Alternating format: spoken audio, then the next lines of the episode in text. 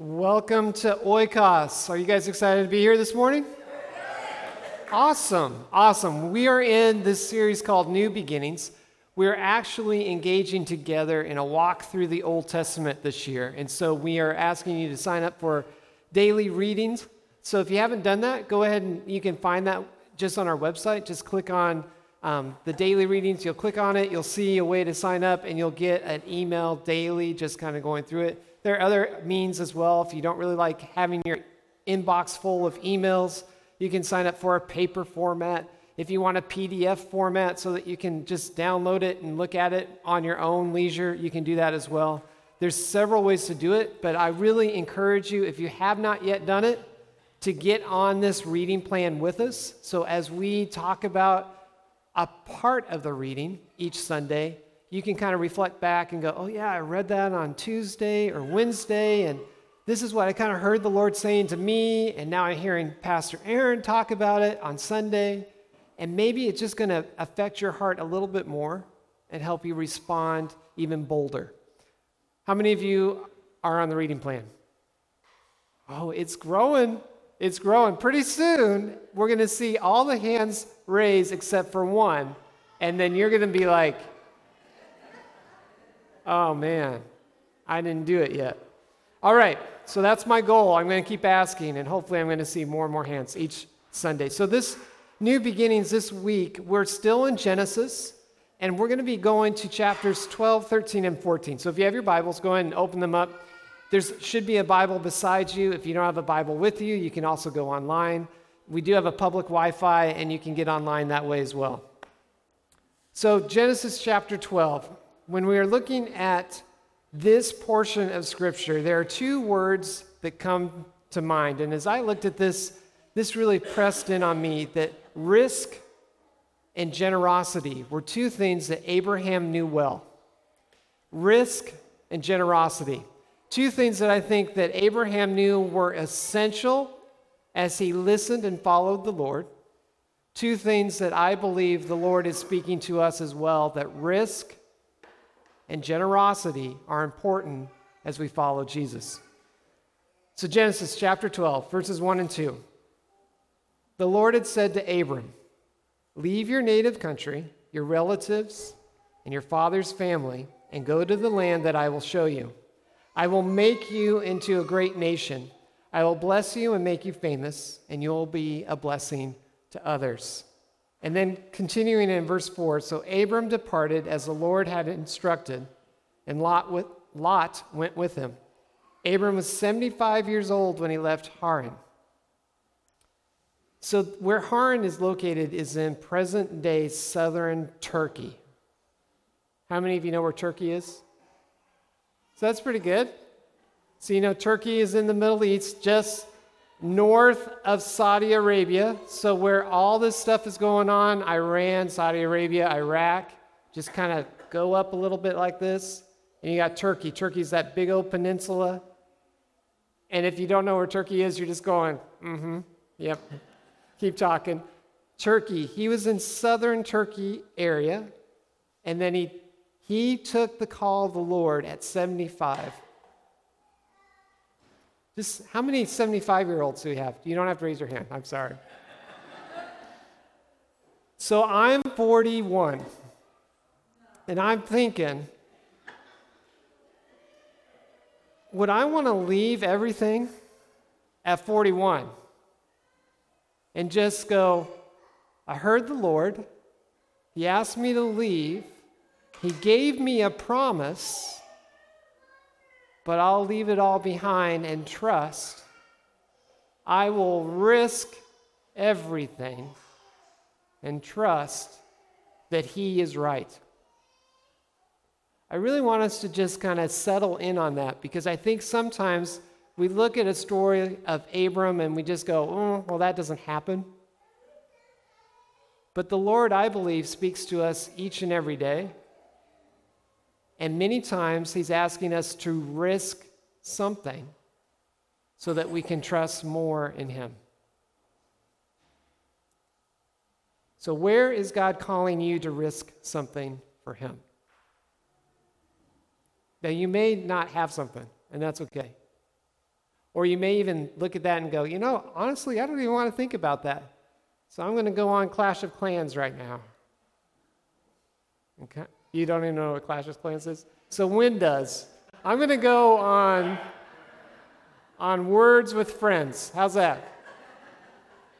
And I'm going to do that for a little bit because I don't know if I even want to approach this question, but today in the message, this is what we're going to be talking about. Where is God calling you to risk something for Him? C.S. Lewis said that only a real risk tests the reality of a belief. Only a real risk will test the reality of a belief.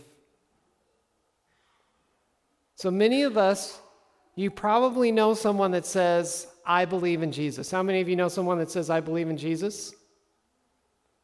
Now, think about all those people that you have contacted that said, I believe in Jesus, and then pose this question Where is Jesus asking you to risk something for him to that person? You will find that many people will go, I really don't like risk. Especially not necessarily for someone I cannot see and where I'm not sure I'm going to have a real good return. But I believe that He is inviting us all today because you're here today. You're here today to worship the Lord who has died and risen again. You are here to worship the one who took a great risk on you. And so I'm asking, what has the Lord invited you into that requires even taking a risk? a friendship that you're not sure about, that you feel in your gut that the Lord is saying, Talk about me. I know we've all been there. We have this good friend who doesn't necessarily follow Jesus. And in our gut, we feel like we should say something about Jesus and what he has done in our life. But we pause. How many have been there with me? I've done it. In fact, I don't know how many times I have something in my gut that I go, you need to go say something to this person. And it can be anywhere, it can be at Target often, a stranger. It can be in a line where we're waiting and it's the clerk that doesn't know how to clerk. and in my gut, the Lord is telling me you need to say something. You need to ask what's going on in their life. And I'm like, oh, well, I could think of other things to say other than that. But in those moments, the Lord is asking me to risk, to risk either being embarrassed, to risk my own feelings because I want to be angry. So he's saying, put those aside and risk not being angry right now. Take a risk on me and see if I'll show you a blessing. And I can testify that every time, except for the times that I've forgotten, every time I've taken a risk that in my gut I know the Lord is asking me to take, I have seen great blessing. We only risk because we believe in Jesus. So I'm not asking you to risk something on someone else. So if Adrian goes, hey, take a risk on me, give me all your money, and I'm going to show you some great blessing. I'm not saying anything about his banking skills, but I only risk things because Jesus has asked me to. I only risk things that I know are centered in Scripture. I only risk where I know the Lord has already said, Come and follow me. Because I know there's a good, good return when I follow Jesus. I know that because I know that Jesus risked everything to go into the darkness into our darkness, into your darkness, into my darkness, to expose light and to call me into a better life with Him, to call you into a better life with Him, to call this world into a new beginning in Him. And if He can do that for me, perhaps when I get the gut feeling that I need to do something for Him in response, I'll do it. Every new beginning requires a risk. If you want to take any notes today, which I never require you to take notes, but if you're going to take notes, write this down. Every new beginning requires a risk. Just think about it. Every new beginning that you did in your life, that you have done in your life, has required some kind of risk. Getting married, everyone that's married, it requires a risk, right? Some of us get married when we're really young, and maybe we don't even think about it. But later on, we look and we go, hmm, that was risky. I'm not so sure about that guy. Other of us, like myself, I got married when I was 29. I knew it was risky. so I contemplated and I thought and I used all logic until my sister said, You're stupid. if you don't take her, because you're not going to get a better offer. so I risked I risked it all, but boy, did I gain it all. Every new beginning requires a risk. It just depends on whether you're willing to take it. I bet several of us would like a new beginning in something today. How many of you like a new beginning in something today? Um, just those of you that did not raise your hands, are you sure you don't want a new beginning in something? Are you telling me your life is like, whew, perfect? I don't need anything. I'm just good. Everyone in here know you know in the in your heart you want something different. You want something that's dead to come alive. You want something that's dark to be exposed to light. You want something that you can't shake off to be taken off. You want a new beginning somewhere. And so the Lord often calls us to take a risk. Paul actually commends taking a risk. He does it with a un, not a well known figure in the Bible, but Paul writes his name out and he says, This guy, he takes risks for the kingdom, and he needs to be commended for it. It's in Philippians chapter 2, verses 25. Meanwhile, I thought I should send Epaphroditus back to you. He's a true brother, co worker, a fellow soldier, and he is your messenger to help me in my need. I am sending him because he has been longing to see you. He was very distressed that you heard he was ill. And he certainly was ill. In fact, he almost died. But God had mercy on him and also on me, so that I would not have one sorrow after another. So I am all the more anxious to send him back to you, for I know that you will be glad to see him, and then I will not be so worried about you. Welcome him in the Lord's love with great joy, and give him the honor that people like him deserve for he risked his life for the work of Christ. And he was at the point of death while doing for me what you couldn't do from, from far away. Philippians chapter 2, verse 25 through 30. Paul commends when you risk not just your status, not just your money, not just your homeland, not just your family, but your life. Now, I know that many of us, when we go, going to be one of these days. The sermon is going in this direction. I don't know if I want to hear this because risk my life.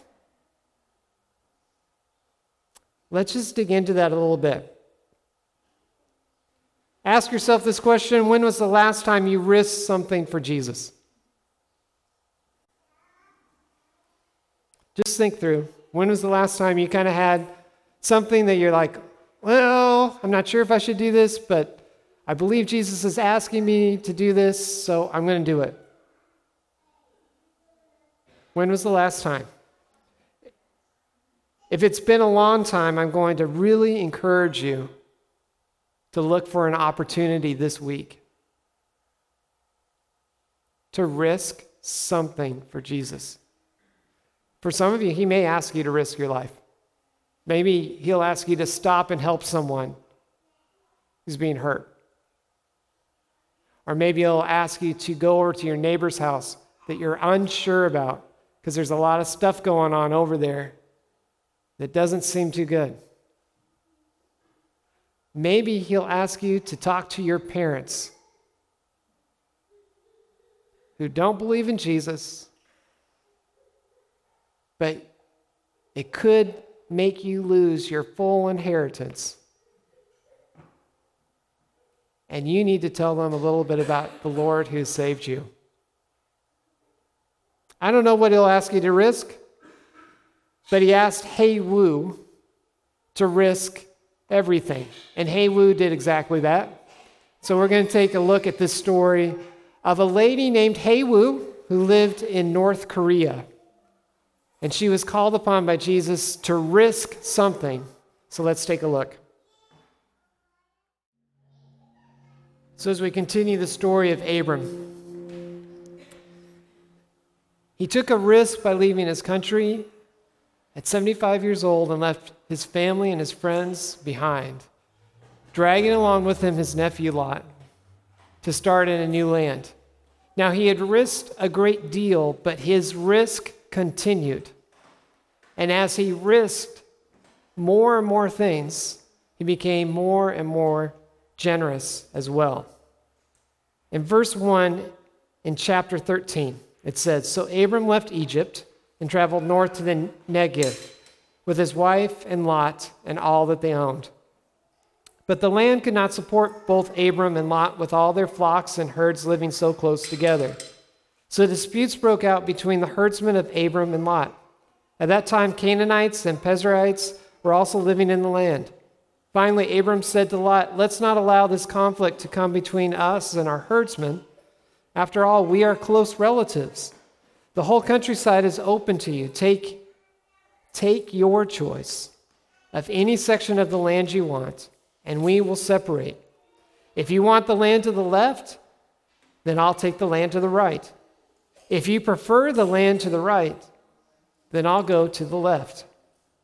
Lot took a long look at the fertile plains of the Jordan Valley in the direction of Zoar. The whole area was well watered everywhere like the garden of the Lord or the beautiful land of Egypt. This was before the Lord destroyed Sodom and Gomorrah. Lot chose for himself the whole Jordan Valley to the east of them. He went there with the, his flocks and servants and parted company with his uncle Abram.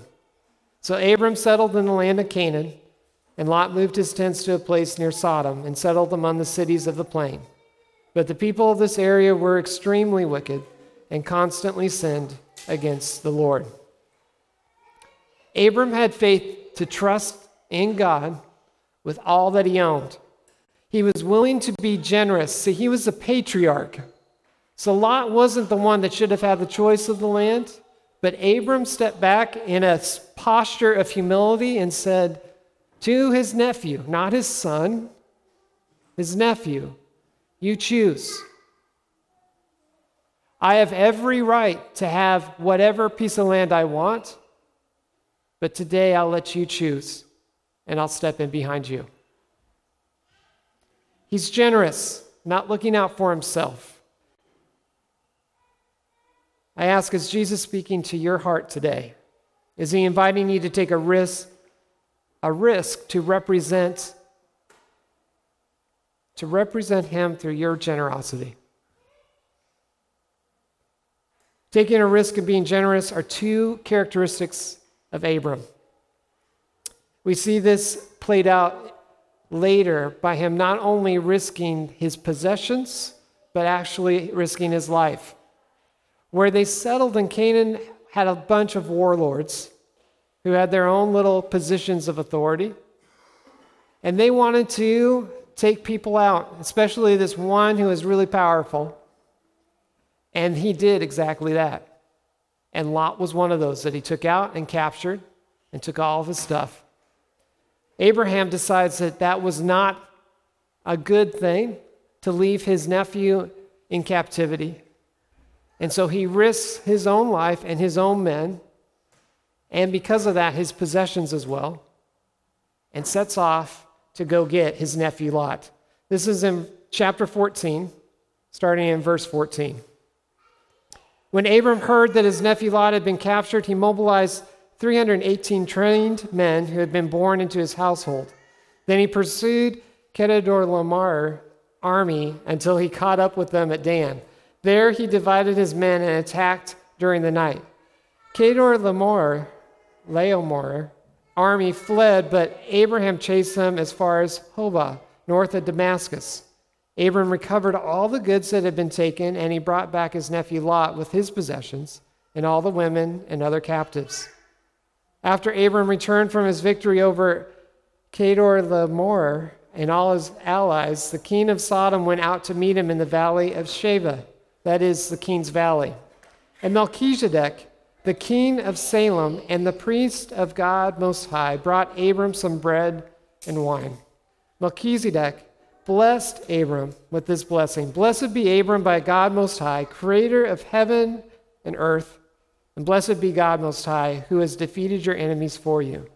Then Abram gave Melchizedek a tenth of all the goods he had recovered.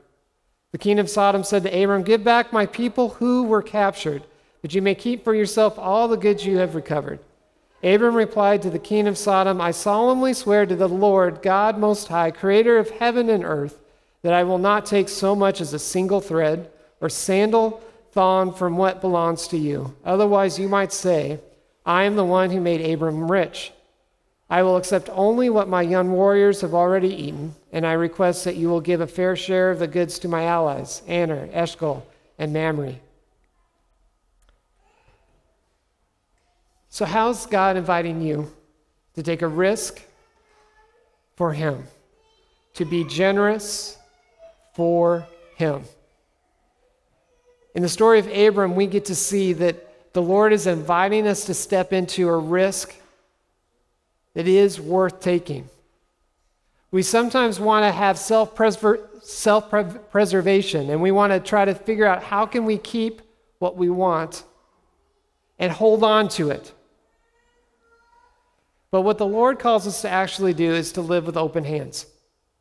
And the moment that we start to open up our hands and realize the Lord freely gives and freely takes away, is the moment that I will tell you you will have a new beginning in Him.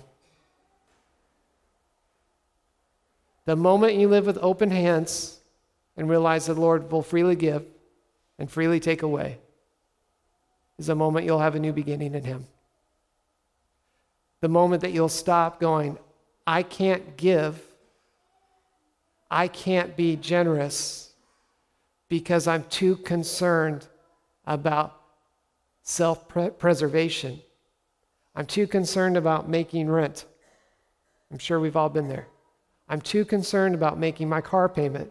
I'm sure we've been there. I'm too concerned about going shopping. A few of us have been there. I'm too concerned about buying the latest thing or my phone that I absolutely need. I'm sure we've been there.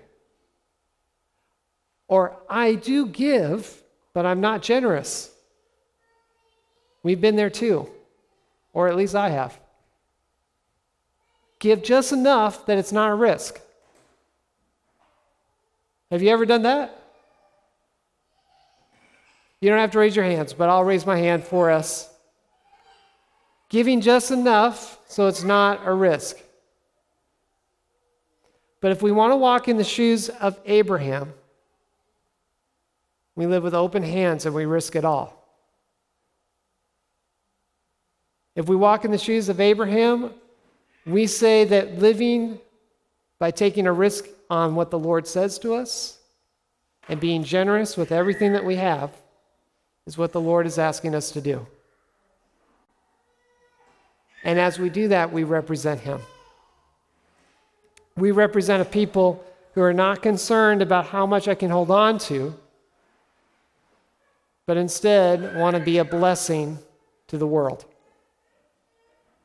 And I believe in all of our hearts here, whether you are whether you've ever given a dime to church or to a community of faith, or you've given thousands of dollars, we have a desire in our heart that we do want to be generous. Now, some of us, the desire might be like this big, while others, it's like this big. But even this big, the Lord has enough room to work and say, unclench those hands because you are living in slavery to money and it's got a hold on you. You are preoccupied, you are worried, you are stressed out. And I'm whispering to you be generous. And you will have freedom and a new beginning. Let's pray. Lord, I pray that you would help all of us to trust in you so that we'd welcome taking a risk for you and for your kingdom. Give us faith that is stronger than the worries that assault us. Help us not to give in to our own self preservation, so much so that we forget that you are our sole provider. Lord, help us to remember that you provide much more than we could ever earn, that you provide much more than we could ever risk. So help us to lean in on that, Lord, as we risk for you. Help us to see the freedom of living generously. Allow us to live with open hands, not hands that try to grab and hold on to the world in which we live. Give each of us an opportunity to represent you this week by being generous with someone. Invite each of us to trust you more as we give back to you. When we give you what we have what you've given us, we'll see a breakthrough in our own financial worries, Lord. All those worries that have been coming through can be released. All those financial challenges that we see before us, Lord, as we are generous, they will become lesser. And all the threats, the financial threats that we see or worry about, can disappear. In simply opening our hands and hearing your call to be generous. Lord, we pray that we would live a life where you lead us into giving and not taking. Lead us into a life that focuses on your Son and not on the things that will waste away. Help us to reprioritize our lives so that we can follow you more and more each day. Lord, if we are like Hea Woo and we follow that example, that even in the worst circumstance, we still yearn to hear your voice. And when we hear it, we respond. So, Lord, even in the times that are tough, help us to hear your voice. Take the risk that you have placed before us and to live like Abram. And Lord, in the worst circumstances, may we not be so focused on ourselves that we stop being generous. Call us into this new beginning. In your name we pray. Amen.